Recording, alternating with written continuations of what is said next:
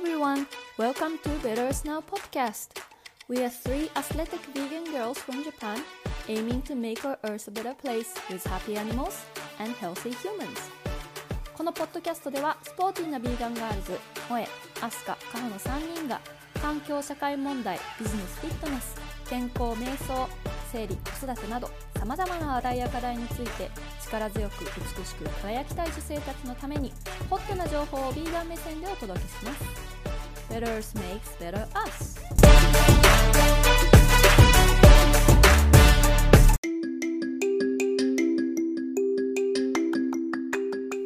はい、everyone. Welcome to Better Us Now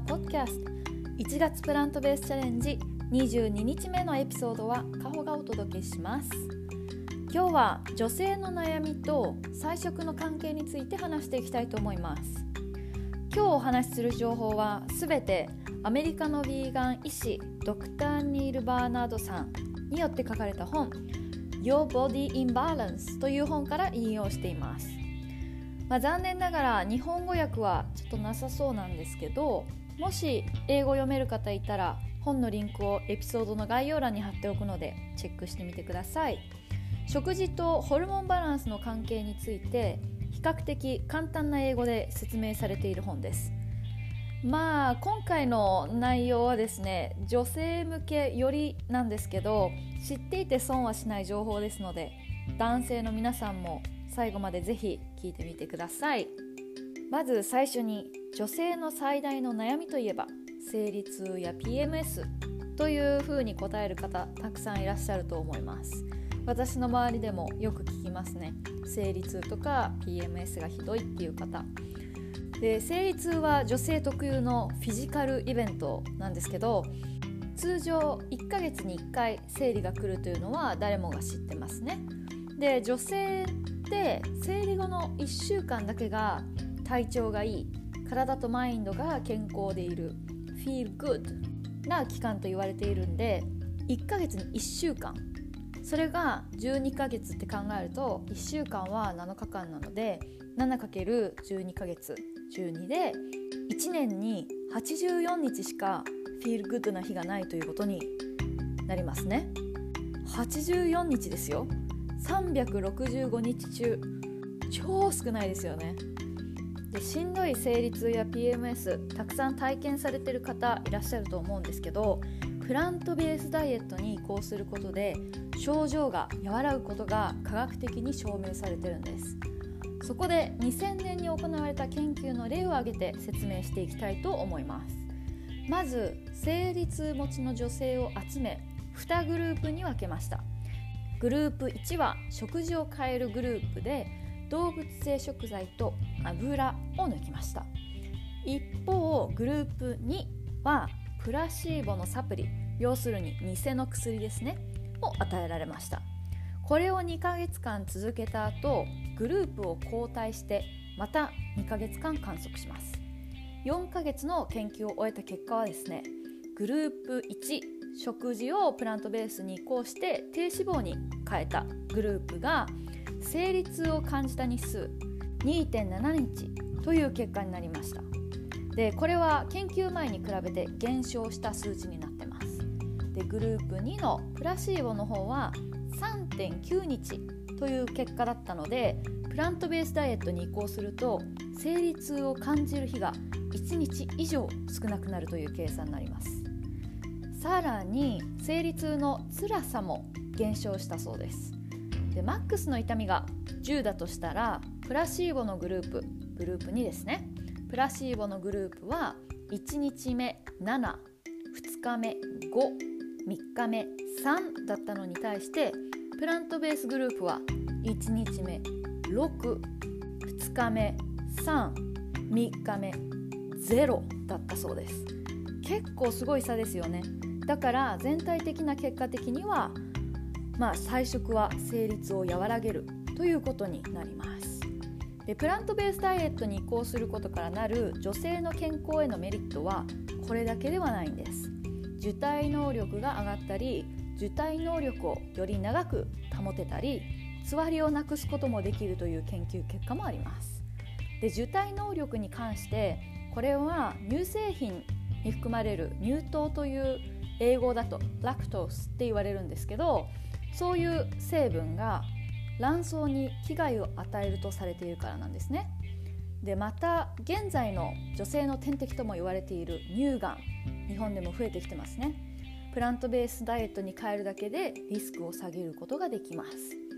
2016年の研究ではこれ日本で行われた研究なんですけど食生活が西洋化した女性は日本食または菜食を中心とした女性に比べて乳がんのリスクが83%も高いことが判明しています。この理由もですね脂質とか乳製品の摂りすぎ食物繊維不足なんですね、うん、なので日本人日本食って割と菜食中心のものが多いんですけどやっぱりお肉魚乳製品卵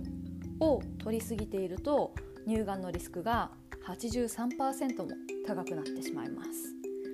でプラントベースダイエットがどれだけ女性の健康にとってプラスかというのが分かったところで最後にですね生理痛と PMS にさよならする10の法則を紹介していきたいと思っています。まず1動物性食材を取らない。これは先ほど説明した研究結果から分かると思います。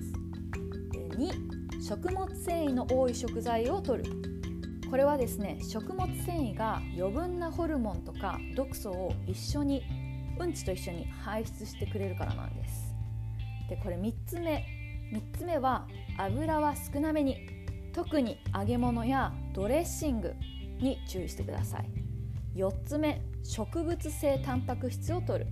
これ豆類だったり穀物とかにもね植物性タンパク質多く含まれてます。5つ目砂糖とチョコレートを避ける。これ甘党でチョコ好きの私にとってはかなり苦なんですけどいやーチョコレートやめろって言われたら無理かもしれないですけど量を抑えることならちょっとだけできると思います。で6つ目カフェインとアルコールをなるべく取らない。これはどんな傾向にも言えますね。7つ目ビタミン B12 を毎日取る。ビタミン B12 は脳機能に重要で1日だいたい大人は2.4マイクログラム必要だそうです。8は定期的に運動する。9十分に睡眠をとる。この89は誰もがわかると思いますけど10日光を浴びる。日光はビタミン D を取れるだけでなくムードも上げてくれます。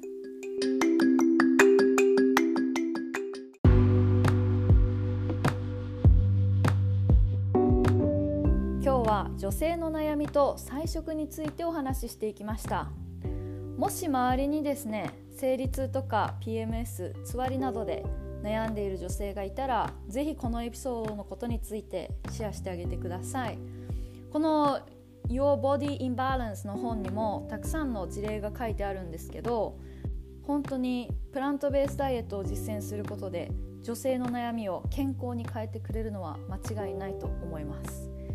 私自身もですねなんでヴィーガンになったかっていうとホルモンバランスが関係しているので生理不順だったりとかそういうのがプラントベースで治りました。はい。あとはですね SNS でのシェアも大歓迎です。ベタヨスナウのタグ付けをしてお願いします。皆さんの感想や質問もメールアドレスでぜひ受け付けていますのでメールアドレスベトヨス n gmail.com にお願いします。